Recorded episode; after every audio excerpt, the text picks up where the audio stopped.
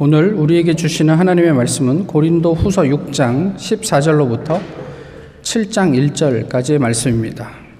고린도후서 6장 14절로부터 7장 1절까지의 말씀을 이제 봉독하겠습니다. 너희 믿지 않는 자와 멍에를 함께 매지 말라. 의와 불법이 어찌 함께하며 빛과 어둠이 어찌 사귀며 그리스도와 벨리알이 어찌 조화되며 믿는 자와 믿지 않는 자가 어찌 상관하며 하나님의 성전과 우상이 어찌 일치가 되리요. 우리는 살아계신 하나님의 성전이라. 이와 같이 하나님께서 이르시되 내가 그들 가운데 거하며 두루 행하여 나는 그들의 하나님이 되고 그들은 나의 백성이 되리라. 그러므로 너희는 그들 중에서 나와서 따로 있고 부정한 것을 만지지 말라. 내가 너희를 영접하여 너희에게 아버지가 되고 너희는 내게 자녀가 되리라. 전능하신 주의 말씀이니라 하셨느니라. 그런즉 사랑하는 자들아, 이 약속을 가진 우리는 하나님을 두려워하는 가운데서 거룩함을 온전히 이루어 육과 영의 온갖 더러운 것에서 자신을 깨끗하게 하자. 아멘.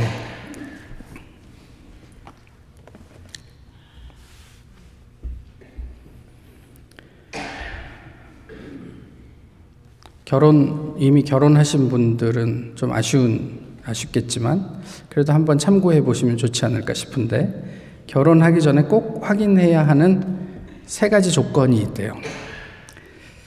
첫 번째는 얼마나 정서적으로 안정이 되어 있는가. 그러니까 내 정서를 조절할 수 있는 능력을 갖춘 사람, 절제력과 인내심, 이런 것들을 결혼 전에 꼭 확인을 하셔야 된대요. 두 번째가 뭐냐면 얼마나 친절하고 다정한 사람인가. 그 친절하고 다정한 사람이 건강한 사람이라는 거죠. 세 번째는 얼마나 의리 있는 사람인가. 그러니까 상대방에게, 배우자에게 예측 가능한 사람이 되어줌으로써 믿음과 신뢰를 줄 수 있는 사람인지, 이런 것들을 확인해야 한답니다. 누군가가 될 그 사람의 이런 조건들을 확인하시기도 하겠지만, 나는 부합하는 사람인가, 이런 것들도 한번 돌아보면 좋지 않을까 싶습니다. 우리가 결혼할 때 얼마나 신중했습니까? 당연하죠. 그만큼 우리 인생에 있어서 중요한 문제이니까요. 가능한 한 행복한 결혼 생활을 꿈꾸며 신중에 신중을 기하는 게 당연한 일입니다. 그런데 그렇게 신중하게 결정을 했지만 그 중에 절반은 이혼하는 게 우리가 직면한 아픈 현실이에요. 결혼할 때는 다 좋아 보였어요. 그렇게 살 수 있을 것 같았는데 막상 살아보니 현실이 좀 달랐던 모양입니다. 그리고 그 결과를 우리는 50%라는 숫자로 보게 되는 거죠. 그러면 우리 신앙은 어떨까 싶어요. 신앙을 꼭 확인해야 하는 조건이 있을까요? 있다면 무엇일까요? 그러니까 웬만큼 교회에 다니신 분들, 그래서 교회가 익숙해지신 분들, 그리고 교회에서 그 직분을 받고 또 사역을 하신 분들, 그런 분들이라면 우리가 눈으로 보기에는 누구라도 다 좋은 신앙인처럼 보여요. 그런데 현실도 그럴까? 이런 질문 앞에서는 우리가 좀 생각을 해봐야 되는 것 같아요. 만약에 현실도 우리 눈에 보이는 것처럼 다 그렇다면 한국 교회가 이렇게까지 욕을 먹지는 않았을 텐데 하는 생각들을 하게 되는 거죠.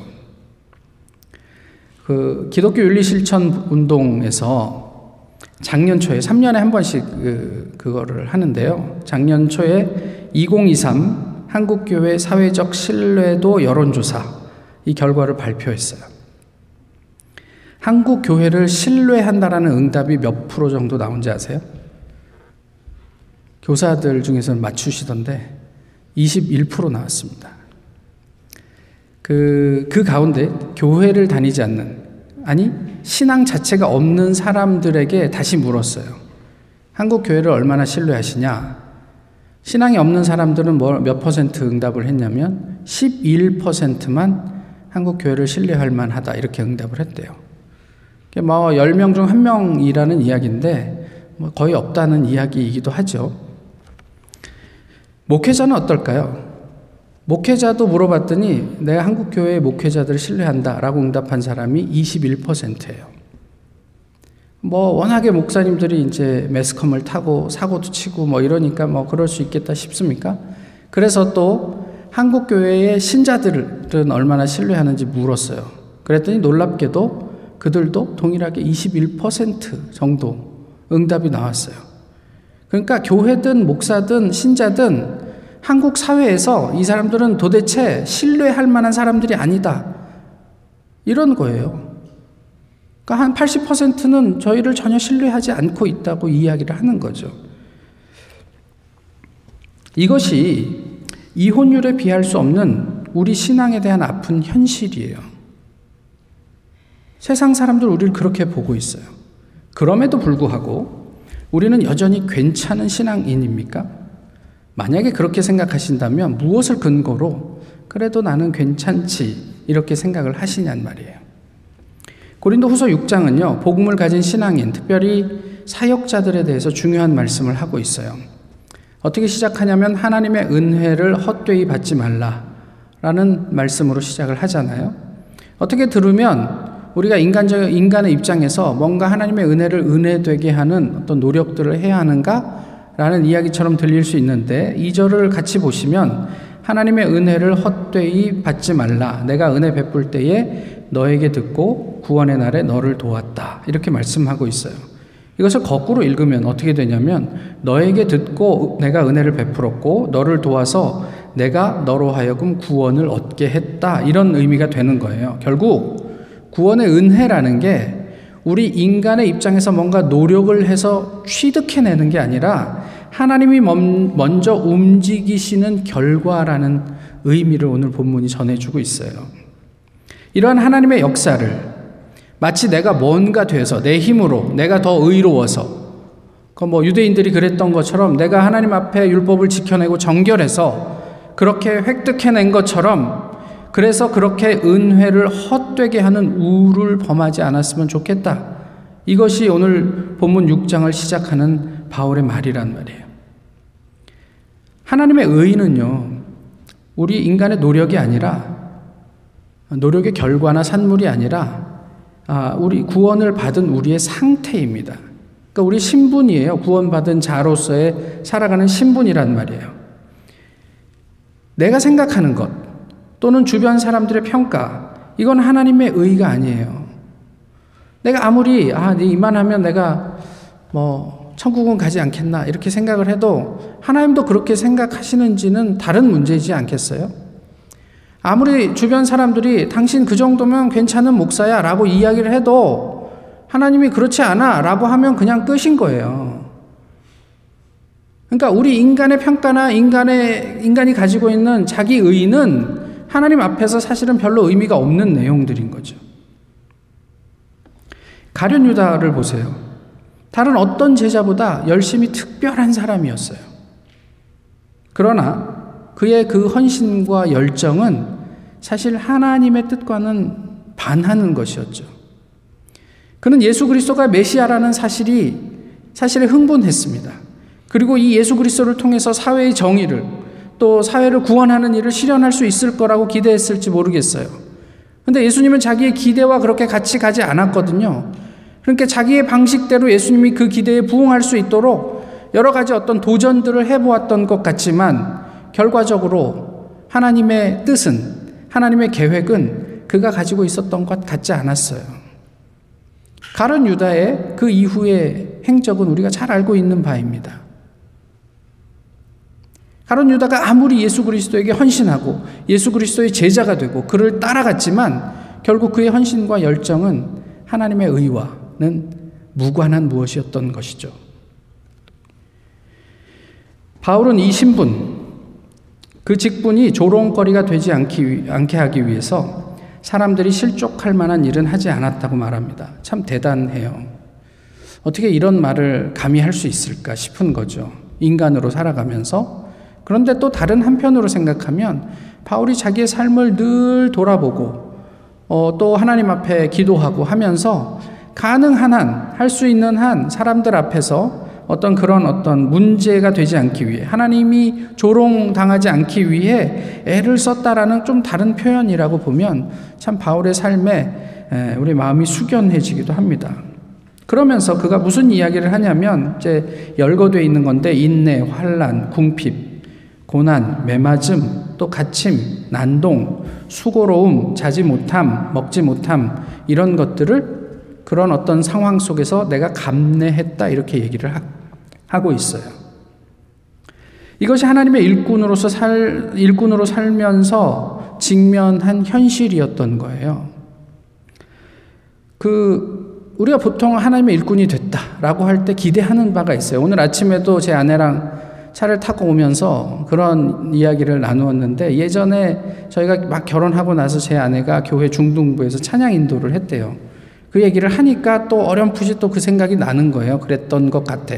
제가 한 번도 그 자리에 참여해 보지는 않았지만 근데 어느 날 어떤 찬양팀들이 그 예배에 같이 들어와가지고 맨 앞자리에 앉아서 예배를 드렸다는 거예요. 그런데 당연히 다른 날과는 달리 학생들이야 요즘 학생들 앞에서 찬양 인도한다고 뭐 반응해 줍니까? 박수나 쳐줍니까? 그냥 시큰둥한 얼굴로 그냥 마지못해 찬양하고 있는데 그분들이 너무 열정적으로 찬양해 주니까 자기도 앞에서 막 이렇게 막 업이 되고 흥분하는 것들을 경험했다는 거예요.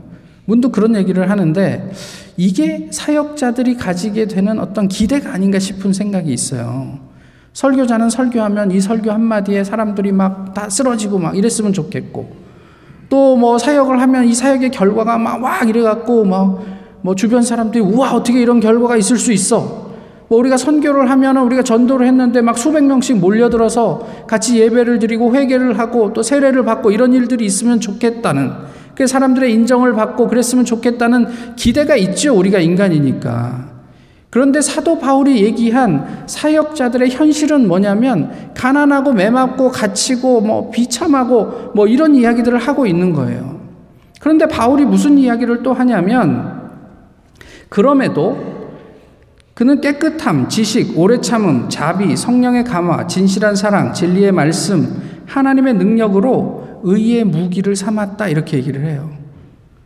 자기가 이런 현실에 직면해서 이것들을 감수해내는데 뭐 다른 데서 그 어떤 힘을 찾지 않고 이런 하나님의 말씀 뭐 진리, 사랑 뭐 이런 데서 오래 참음 이런 데서 그것들을 삼아서 의의 무기로 삼아서 내가 이런 상황들을 버텨냈다 이렇게 이야기를 하고 있는 거예요. 그렇게 바울은 영광을 받거나 수치를 당하거나 비난을 받거나 칭찬을 받거나 언제든지 하나님의 일꾼답게 살아가려고 애썼다 이런 얘기를 오늘 본문 초반부에 이야기를 하고 있어요. 이런 삶의 결과가 무엇이냐 이제 그 8절 이후에 나오는데요. 무엇이냐면 참 재미있는 결과죠. 문제는 뭐냐면 이 결과가 보통 사람들의 눈에 이상하게 보여요.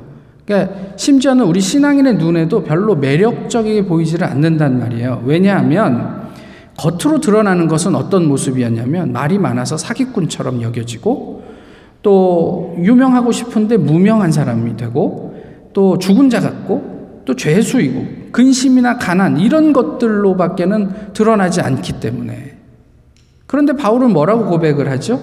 세상의 평가나 눈에 보이는 것과는 관계없이 자신을 포함한 사역자들은 언제나 넉넉하고 뿌듯하고 충만하고 여유로웠다 이렇게 얘기를 해요. 가난한 것 같았는데 부요하고 또 아무것도 가지지 않은 줄 알았는데 많은 사람들을 돕고 또 무명한 자 같았는데 어느 날 보니까 되게 유명하고 뭐 이런 것들을 보았다고 이야기를 하는 거예요. 지난 10월에 저희 교회를 다녀간 우리 김동호 백유선 선교사 가 이제 치앙마이로 들어갔습니다. 그리고 잘 도착했다며 저에게 이제 소식을 전해왔는데요. 그 소식 중에 그 아이들의 소식이 제 눈에 좀 걸렸어요. 그 부분을 좀 읽어드릴게요. 한국에 이제 태국에 들어가기 전에 한국에 2주 정도 머물다가 들어갔거든요. 한국에 도착하자 오랜만에 만난 여러 사람들이 안 되었다는 눈빛으로 아이들에게 너네 정말 가도 괜찮냐? 라고 물었습니다.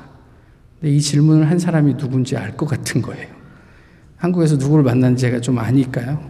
근데 어쨌든 그렇게 물었대요. 그러니까 그 말을 들은 아이들은 사실 더 힘들어하며 토라져서 안 괜찮다라고 대답했습니다.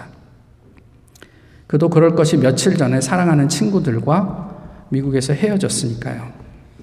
나중에 수아와 이야기했습니다. 엄마, 나는 하나님이 나에게 태국에 가라고 한 건지 잘 모르겠어요. 그런데 엄마의 하나님이 그랬다면 난 그 하나님을 믿고 순종해서 갈게요. 지아와도 이야기했습니다. 나는 친구들이랑 헤어지는 게 너무 슬프고 짐나스틱을 더 이상 못하는 게 너무 싫은데요. 울음. 예수님을 몰라서 지옥 가는 사람들이 많은 태국에서 복음 전하며 사는 걸 하나님이 기뻐한다는 것만 생각하려고 노력해요. 이 아이들의 이야기예요. 이 아이들이 어떻게 느껴지세요? 야, 미국에서 편하게 살다가 하루아침에 아무도 없는 곳, 태국 한복판에 떨어져서 참 힘들겠다, 딱하다 이렇게 느껴지십니까? 그런데 이것이 신앙인, 사역자의 삶이에요. 이 아이들에게 갑자기 바뀐 환경, 그 태국이라는 곳이, 그곳의 삶이 어쩌면 바울이 고백했던 환난이 될 수도 있어요. 이 아이들에겐. 또 이 아이들에겐 그것이 고난일 수도 있어요. 그렇게 느낄 수도 있어요. 또는 아무 아는 사람 없는 곳에 나 혼자 딸랑 떨어져 있는 사방이 이렇게 갇혀있는 그런 느낌도 받을 수 있을 것 같아요. 이 수고로움을 이 아이들이 얼마나 인내해야 할까요? 하지만 멀지 않은 미래에 하나님으로 인해 이들이 누리게 될 그 풍성함에 대해서는 어떤 기대를 우리가 하고 있느냐는 거예요. 아니, 이미 이들은 우리가 모르지만 모든 것이 불편한 태국에서 주님과 함께하는 어떤 모종의 평화를 누리고 있을지도 모르는 일이죠. 바울의 고백이 이런 것이었습니다. 때론 힘들고 어렵고 비참하지만 그 안에서 하나님께서 모든 것을 감당할 수 있는 능력을 주셨다. 그래서 내가 감히 고백하건대 나는 모든 것에 풍성했다 이렇게 이야기를 해요. 그런데 그럼에도 불구하고 고민이 또 있었어요. 무엇이냐면 고린도 교회와의 관계예요. 바울과. 고린도 교회는 바울이 사기꾼이라고 이야기를 했어요. 사도의 자격도 없는 놈이 사도 흉내를 내고 다닌다고 얘기를 한 거예요. 사실 예수님도 사람들이 그런 얘기를 했죠. 내가 못 믿겠거든, 나를 못 믿겠거든 믿지 말라. 나는 믿지 않아도 나로 인해서 행해진 하나님의 역사들은 너네가 믿어라. 그랬으면 좋겠다. 이렇게 말씀을 하셨잖아요. 사도 바울도 비슷한 마음이었을까요? 그러면서 13절에서 뭐라고 얘기해요? 너희 마음을 넓혀달라고 호소를 하는 거예요. 바울의 삶은 그런 삶이었는데, 나의 삶은 이런 삶이었는데 너희의 마음을 넓혀서 7장 2절로 넘어가면 우리를 좀 영접해 줄 수 없겠냐 이렇게 얘기를 해요. 그 6장 13절과 7장 2절 사이에 오늘 읽은 본문 14절에서 7장 1절이 들어있는 거죠. 이 본문이 많은 사람들의 고민이 됩니다. 왜냐하면 이제까지의 흐름과는 좀 생뚱맞게 다른 흐름으로 넘어가기 때문에 그래요. 말씀드렸던 것처럼 그냥 표면적인 흐름으로 보면 6장 13절이 7장 2절과 연결되면 그냥 자연스러워요. 그런데 이 가운데는 이게 무슨 의미일까? 너무 이게 생뚱맞아서 어떤 학자들은, 적지 않은 학자들은 이것이 나중에 어떤 의도를 가지고 편집돼서 이렇게 삽입되었을 것이다 이렇게 얘기를 하는데, 현재까지 모든 사본에, 현재까지 발견된 이 부분의 모든 사본에서 이 부분이 포함되어 있고, 또 어떤 사본에서도 이것이 후대의 편집이다라고 증명할 것이 없어요. 그래서 이것은 원래부터 이렇게 있었다라고 보는 게 타당하겠다 이런 게 이게 또 의견이에요. 학자들의. 저도 그게 옳겠다고 생각을 한단 말이에요. 그렇다면 우리에게 남은 거는 뭐냐면 이 본문이 도대체 13절과 7장 2절 사이에서 어떤 의미를 가지고 있는지를 알아내는 게 중요한 거잖아요. 그래서 한번 보자는 거예요. 재미있는 건요. 이미 들어보셨겠지만 14절을 우리가 어떻게 적용을 하냐면 너희는 믿지 않는 사람들과 멍에를 함께 매지 말라. 이걸 보통 어떤 경우에 많이 인용을 하죠? 이게 본당이라서 얘기를 안 하시는 거죠. 알고 있는데. 결혼할 때. 믿지 않는 사람들과 결혼하는 건 좋지 않다. 성경에도 이런 말이 있지 않냐 이런 얘기를 하는데, 오늘 본문의 전체적인 맥락이 결혼 얘기입니까? 아니에요. 결혼과는 아무 상관없는 이야기란 말이에요. 믿지 않는 자와 멍에를 함께 매지 말라. 이 선언의 구체적인 내용이 궁금하고 흥미로워요. 이 멍에가 헬라어로 뭘까요? 또 무슨 심오한 뜻이 있을 것 같으세요? 멍에예요, 그냥 멍에. 그런데 이 멍에라는 단어 앞에 단어 하나가 붙었어요. 어떤 단어가 붙었냐면 헤테로라는 단어가 붙었어요. 그냥 믿지 않는 자와 멍에를 매지 말라 해도 되는데 믿지 않는 자와 헤테로 멍에를 매지 말라, 이런 말이 되는 거예요. 바울이 왜 그런 말을 썼을까? 이런 거죠. 헤테로 멍에를 매지 말라 그랬으면 그러면 호모 멍에, 그러니까 그냥 같은 멍에는 매도 되는 거야? 라는 질문을 할 수 있지 않아요? 본문에서 얘기하는 이 멍에는, 그래서 어떻게 번역을 하냐면 균형이 맞지 않는 멍에, 그 다음에 동등하지 않은 멍에, 영 어울리지 않는 멍에, 이렇게 번역을 해야 되는 거예요. 본문을 다시 이야기를 하자면 너희는 믿지 않는 사람과 영 어울리지 않는 그런 멍에를 함께 매지 말라, 이런 뜻이 되기도 한단 말이에요. 그러니까 불신자와 멍에를 매는 것은 균형이 맞지 않는 멍에를 매는 것이고 그것은 되게 어울리지 않는 것이다 라는 뜻이에요. 균형이 맞지 않는 멍에로 무슨 일을 할 수 있어요? 아시는 것처럼 멍에는 소나 말에게 이렇게 해가지고 뭔가 이제 수레를 끌게 하든지 이렇게 쟁기질을 하든지 일을 하기 위함 아닙니까? 근데 이게 균형이 맞지 않아서 수레를 끌려고 그러면 자꾸만 이게 균형이 무너지고 그러면 어떻게 수레가 굴러가겠어요? 일을 어떻게 제대로 할 수 있겠느냐는 말이에요. 그러면서 하는 얘기가 의와 불법, 빛과 어둠, 그리스도와 우상, 벨리알이 어떻게 조화를 이룰 수 있겠는가. 이거를 자칫 결혼에다가 대입을 하면 갑자기 나는 의가 되고 저 사람은 불법이 되고, 나는 빛이 되고 저 사람은 어둠이 되고, 나는 그리스도가 되고 저 사람은 우상이 돼버리는 이상한 상황이 된단 말이에요. 그러니까 이 얘기는 그냥 철저하게 우리가 어울리지 않는, 잘 맞지 않는 멍에를 메고 사역하는 게 얼마나 불편하고 힘든가라는 것들을 보여주고 있는 거예요. 편할 수가 없지요. 그런데 그 불편함이 뭐냐면 지금 바울과 고린도 교회의 관계란 말이에요. 그래서 바울이 호소해요. 너희의 마음을 좀 넓혀서 우리를 좀 받아주렴. 이렇게 얘기를 하는 거죠. 다시 말하면 우리 같은 멍에를 메고 사역하자, 이런 이야기예요. 세상의 멍에가 아닌 하나님의 멍에, 신앙의 멍에를 함께 메고 마음을 넓혀서 우리를 영접해주면 우리가 놀라운 사역을 함께 할 수 있지 않겠느냐, 이런 이야기란 말이에요. 이것을 7장 1절에서 좀 다르게 뭐라고 표현하냐면 거룩함과 정결함이라고 얘기를 해요. 이를 위한 조건을 얘기하는데 하나는 하나님의 약속이고 다른 하나는 하나님에 대한 경외의 심, 두려워함이에요. 우선 하나님의 약속은 16절과 17절에서 구약 본문을 인용을 했어요. 내용은 이렇습니다. 내가 그들 가운데 거하며 두루 행하며 나는 그들의 하나님이 되고 그들은 나의 백성이 되리라. 그러므로 너희는 그들 중에서 나와서 따로 있고 부정한 것을 만지지 말라. 내가 너희를 영접하여 너희에게 아버지가 되고 너희는 내게 자녀가 되리라. 전능하신 주의 말씀이니라. 아멘. 이런 이야기는 그냥 우리가 아멘 하고 받는데 아무 부담이 없어요. 하나님이 우리의 뒷배가 되어주시겠다. 내가 너희를 책임져 주겠다. 아멘. 그러면 되는 거예요. 문제는 두려워함이에요. 하나님을 경외함이란 말이에요. 이 두 가지가 다 하나님에게로 이제 수렴을 하는데 결과적으로 하나님을 어떻게 인식하는가의 문제란 말이죠. 그러니까 우리가 마음을 넓혀서 세상에서 구별되고 깨끗한 삶을 살 수 있는 비결이 뭐냐면 바로 하나님이라는 얘기를 하고 있는 거예요. 이게 신앙의 충분 조건이 아닐까 싶어요. 아까 지하하고 수아의 이야기를 해드렸지만 지하의 고백이나 수아의 고백은 사실 자신들의 하나님의 경험에 대한 고백은 아니에요. 엄마의 하나님이 그렇다면 내가 그 하나님을 믿고 한번 가볼게, 이런 거고, 수아는 이런 거죠. 하나님을 믿지 않는 사람들에게 복음을 증거하는 것이 하나님이 기뻐하는 일이라는 것만 내가 기억하도록 노력할게, 이렇게 얘기를 한 거예요. 그런데 그 하나님 인식 가지고 그들은 지금 태국에 있는 거예요.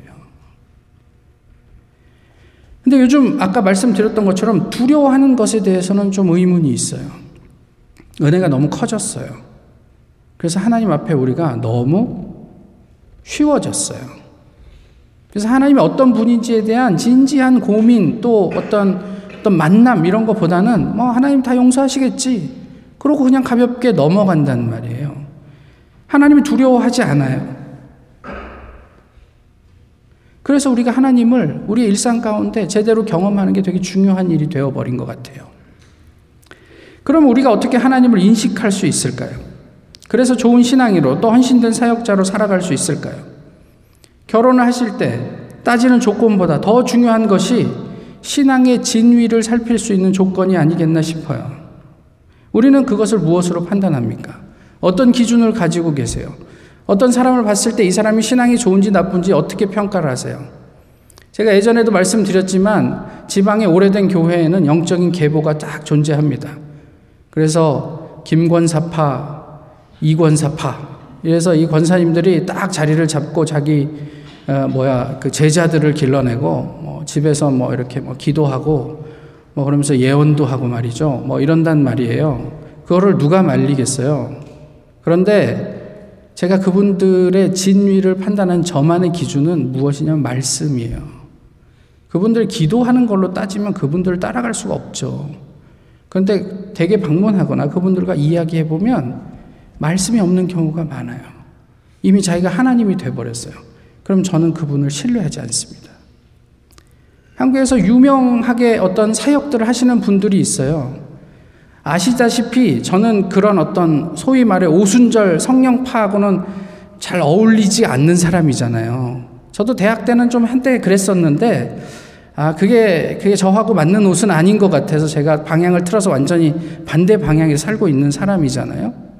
근데 그분들의 사역을 전 존중합니다.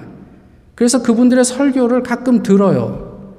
어떤 관점에서 듣냐면 그 말씀이 말씀으로 제대로 선포되는가 아니면 자기의 사역을 지지하기 위해서 말씀을 사용하는가?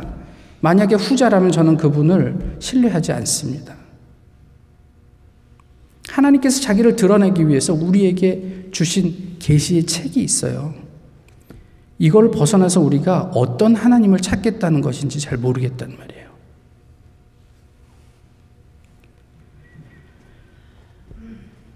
말씀과 기도.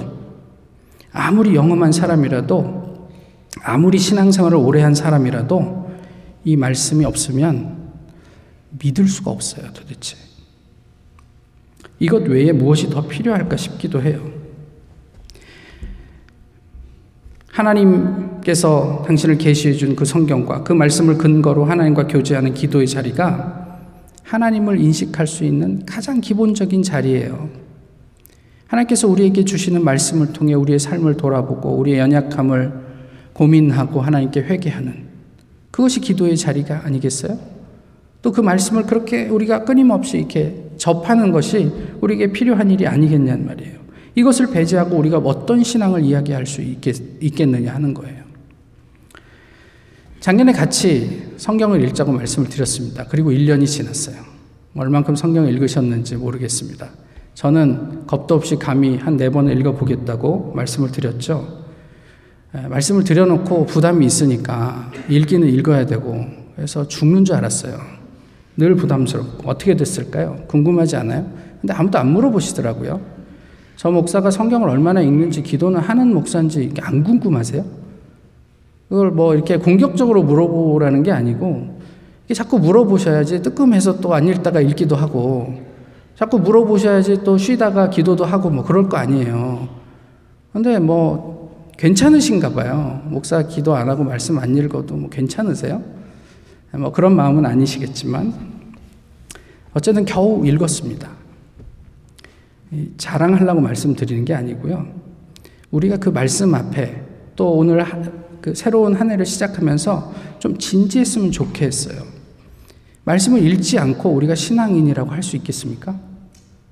좀 다르게 얘기해보면 1년에 논문 한 편도 읽지 않고 학생이라고 할 수 있어요? 교수님은 어때요? 1년 지나가면서 책 한 권도 읽지 않고 내가 여기 교수네 이럴 수 있어요? 그럴 수 없죠. 성경은요? 그럼 꼭 이렇게 저한테 말씀하시는 분이 있어요. 목사님, 저는 양보다 질입니다. 좋아요. 그래서 성경을 꼼꼼하게 읽고 그렇게 하는 거 좋아요. 그게 중요해요. 매일매일의 삶 속에서 내가 하나님의 말씀을 대면하는 게 중요해요. 제가 무조건 많이 읽어라 이런 게 중요하다고만 말씀하지 않아요. 그렇지만 이것도 생각하셔야죠. 양이 없는 질이 있어요? 1년에 논문 한 편 읽고 좋은 논문 쓸 수 있어요? 없죠. 양과 질이 따로 가는 게 아니잖아요. 양이 이렇게 어느 정도 이렇게 차야 거기서 질도 나오는 거 아닌가요?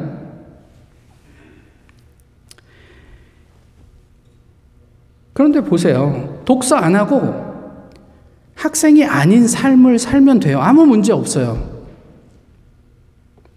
그런데 논문 한 편도 읽지 않으면서 학생이라고 자처하면 문제예요. 그죠? 성경 안 읽는 것. 그냥 개인적으로 어떤 당위를 찾으려고 애쓰지 마시란 말이에요. 그냥 성경을 안 읽고 관심 없고 못 읽으면 그냥 아니 나는 신앙인이 아닌갑다. 그렇고 살면 아무 문제가 없어요. 근데 성경을 읽지도 않으면서 신앙인이라고 자처하는 게 문제가 되는 거예요. 우리가 성경 안 읽고 나는 그냥 대충 그냥 썬데이 크리스찬인가 보다. 유사 그리스도인인가 보다. 생각하면 한국 교회 신뢰도 21%도 문제될 게 없어요. 뭐 남들이 21%를 신뢰한다고 하든지 말든지 나는 그냥 이러고 살란다. 뭐 이러면 아무 문제 안 돼요. 그런데 그러지도 않으면서 마치 좋은 신앙인이냐 그러면서 자꾸만 뭔가 이렇게 하는 게 문제라는 거예요. 새해 벽두부터 너무 심각합니까? 하지만 우리가 바울과 같은 삶은 살지 못한다고 해도 적어도 하나님을 인식하려는, 그러니까 하나님께서 우리에게 그동안 부어주셨던 은혜를 보답하는 차원에서라도 좀 어떤 노력을 해야 할까 진지하게 고민할 필요는 있지 않을까요? 새해 초에는 다 새해 무슨 그 레졸루션 생각하시고 하니까 하나님에 대해서도 그런 고민들을 좀 해보면 어떨까 싶은 거예요. 이것이 없으면 우리가 하는 사역은 빛 좋은 개살구입니다. 우리가 뭐 사역지에 선교사를 뭐 몇 명을 후원하고 사역지에 가서 뭐 선교 활동 얼마나 활발하게 하고 선교지에서 우리가 전도해갖고 뭐 세례를 몇 명을 받았고 이게 무슨 의미가 있어요? 우리가 하나님 말씀을 모르는데. 아예 그게 정보가 없다는 이야기가 아닌 줄은 아시죠? 하나님에게 대한 어떤 관심이 없는데 익숙해져서 너무 점점 관심이 옅어지는데 도대체 그 사역의 결과가 있다고 그게 무슨 의미가 있겠냐는 말이에요. 한국교회 신뢰도 21% 앞에서 제가 새해부터 너무 좀 심각해지기는 했지만 2024년 우리 모두가 말씀과 기도 속에 오늘 성경의 말씀대로 하나님을 두려워하며 하나님의 약속을 새롭게 확인하고 거룩함을 온전히 이루어서 육과 영의 온갖 더러운 것에서 우리 자신을 깨끗하게 하는 한 해가 되기를 소망합니다. 그렇게 우리의 마음이 넓어지기를 기도합니다. 그렇게 우리 각자가 가진 다른 멍에가 하나님 안에서 하나의 멍에가 돼서 함께 밭을 기경하고 세상을 향해 나갈 수 있게 되기를 간절히 바랍니다. 그 같은 멍에를 지고 올 한 해 우리가 감당하게 될 아름다운 사역을 또 기대해 봅니다. 제가 올해는 4번을 읽겠다고 말씀을 드리진 않았습니다. 그래도 말씀드렸던 것처럼 우리가 서로에게 그런 우리의 어떤 신앙의 기초를 격려하고 아, 나 성경 여기 읽고 있는데 넌 어떻게 읽고 있니? 이렇게 물어볼 수 있고 또 우리 함께 기도하지 않을래? 또는 내가 이렇게 기도하고 있는데 너는 뭐 무슨 기도를 하고 있니? 이렇게 물어보며 우리의 기본적인 하나님과의 관계를 서로를 격려해 주면서 함께 이어가는 그런 공동체 또 그렇게 함께 사역하는 그런 주님의 교회가 되기를 소망합니다. 기도하겠습니다. 귀하신 주님, 새로운 시작을 감사합니다. 하나님께서 허락하신 이 시간을 소중히 여겨 살게 하옵소서. 임마누엘 주님을 매순간 인식하며 우리의 삶을 구별되게 정결하게 살아갈 수 있도록 도와주옵소서. 이 한 해가 우리에게 하나님의 은혜라 고백하는 시간이 되게 하옵소서. 예수님 이름으로 기도하옵나이다. 아멘. 찬송가 552장 함께 부르시겠습니다.